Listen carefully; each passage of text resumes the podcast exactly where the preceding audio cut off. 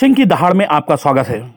दोस्तों, आजकल एक नया ट्रेंड चल पड़ा है कि हर बात के लिए कॉरपोरेट को जिम्मेदार ठहराना और हर बात में उन्हें गाली देना। ऐसा लगता है, ये देश के जाने माने व्यवसायी ना होकर ईस्ट इंडिया कंपनी के करता धरता हैं और भारत से पैसा लूट कर अपने मुल्क ले जाएँगे।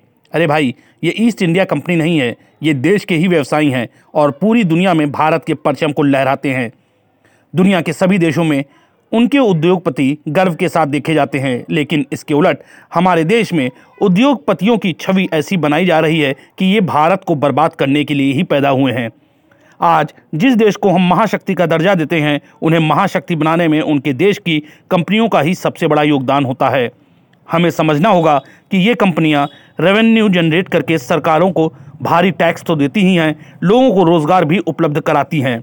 आप ऐसे समझिए 135 करोड़ आबादी वाले अपने देश में एक करोड़ छियालीस लाख लोग ही इंडिविजुअल इनकम टैक्स पे करते हैं, जबकि इन कॉरपोरेट द्वारा दिए गए टैक्स से सरकार की आय 6.62 लाख करोड़ होती है। सन 2018 से 2019 के वित्तीय वर्ष का ये डाटा है। आइए बताते हैं कि क्यों अचानक ही भारत में अपने ही उद्योगपतियों को गाली देना फ़ैशन बन गया है और जिसकी वजह से अंतर्राष्ट्रीय स्तर पर भी इनकी छवि धूमिल किए जाने की भयंकर साजिश रची जा रही है। दरअसल अचानक इधर जो कॉरपोरेट को बदनाम करने की मुहिम दिखने लगी है, उसकी सबसे बड़ी वजह है भारत की पीएलआई स्कीम। इसने चीनी स्मार्टफ़ोन और इलेक्ट्रॉनिक कंपनियाँ जो हैं, उनकी कमर तोड़ दी है। पीएलआई स्कीम, यानी प्रोडक्शन लिंक इंसेंटिव स्कीम, ये स्कीम सरकार इलेक्ट्रॉनिक सेक्टर में लेकर आई थी। और कहा गया था कि कोई भी कंपनी भारत में आती है और प्रोडक्शन करती है तो जितना वो प्रोडक्शन करेगी, उसे सरकार उतना ही इंसेंटिव देगी। दरअसल 5G की टेक्नोलॉजी भारत में थी नहीं तो ये चर्चा चल रही थी कि सरकार को इसके लिए जियो को आगे लाना चाहिए। लेकिन सरकार ने दो कदम आगे बढ़कर पीएलआई स्कीम के तहत और भी कंपनियाँ को लेकर चली आई। अब इसका फ़ायदा समझिए। दरअसल 5G टेक्नोलॉजी में टाइकून मानी जाती थी हुआवे और Z T E company. Huawei और जेट टी ई कंपनी से पूरी दुनिया परेशान थी। इनके प्रोडक्ट इतने सस्ते और एडवांस होते थे कि लोग आराम से ले लेते थे। हालत ये थी कि दूसरी कंपनियाँ इन्हें कंपटीशन देने की बात तक सोच नहीं पा रही थी। लेकिन जब से कोरोना आउटब्रेक हुआ है, तब से चीनियों के प्रति जो विश्वास था, वो कम हो गया। और जो हुआवे कंपनी थी, उस पर अमेरिका ने डाटा चुराने का आरोप लगाकर पूरी तरीके से प्रतिबंधित कर दिया। इधर भारत ने भी लगातार चीनी ऐप बंद कर दिए। इससे चीनी कंपनियाँ बुरी तरह हिल गई हैं। भारत तो लंबे अरसे से हुआवे और टी को टक्कर देने की मंशा पाले था, लेकिन उसके पास विकल्प नहीं था। हाँ नोकिया और इलेक्शन जैसी यूरोपियन कंपनियाँ थीं, लेकिन उनके प्रोडक्शन भी थे 5G के, लेकिन उनके प्रोडक्ट बहुत कॉस्टली थे। लेकिन भारत सरकार के पीएलआई स्कीम बड़ी कारगर रही और भारत की पहली ऐसी कंपनी नोकिया हो जाएगी।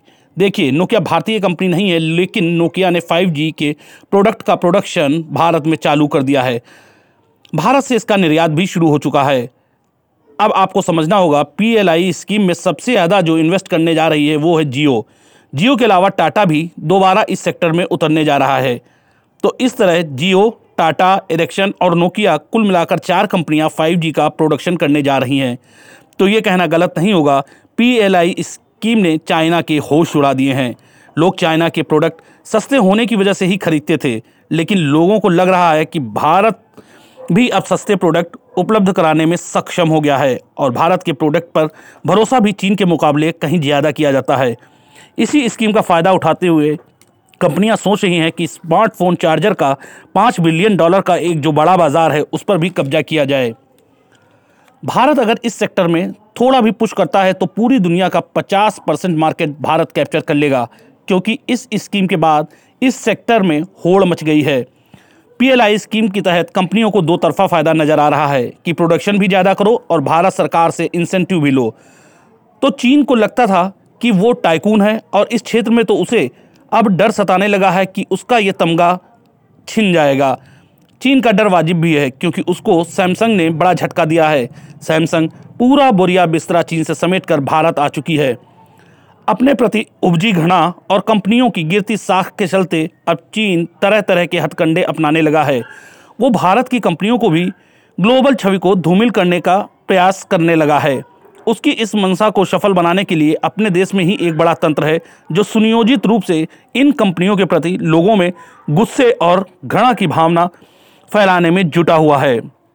जिससे विश्व स्तर पर तो भारतीय कंपनियों की साख पर बट्टा लगे और ये घरेलू मोर्चे पर भी ऐसा उलझ जाए कि विस्तार पर पूरा फोकस कर ही ना सकें।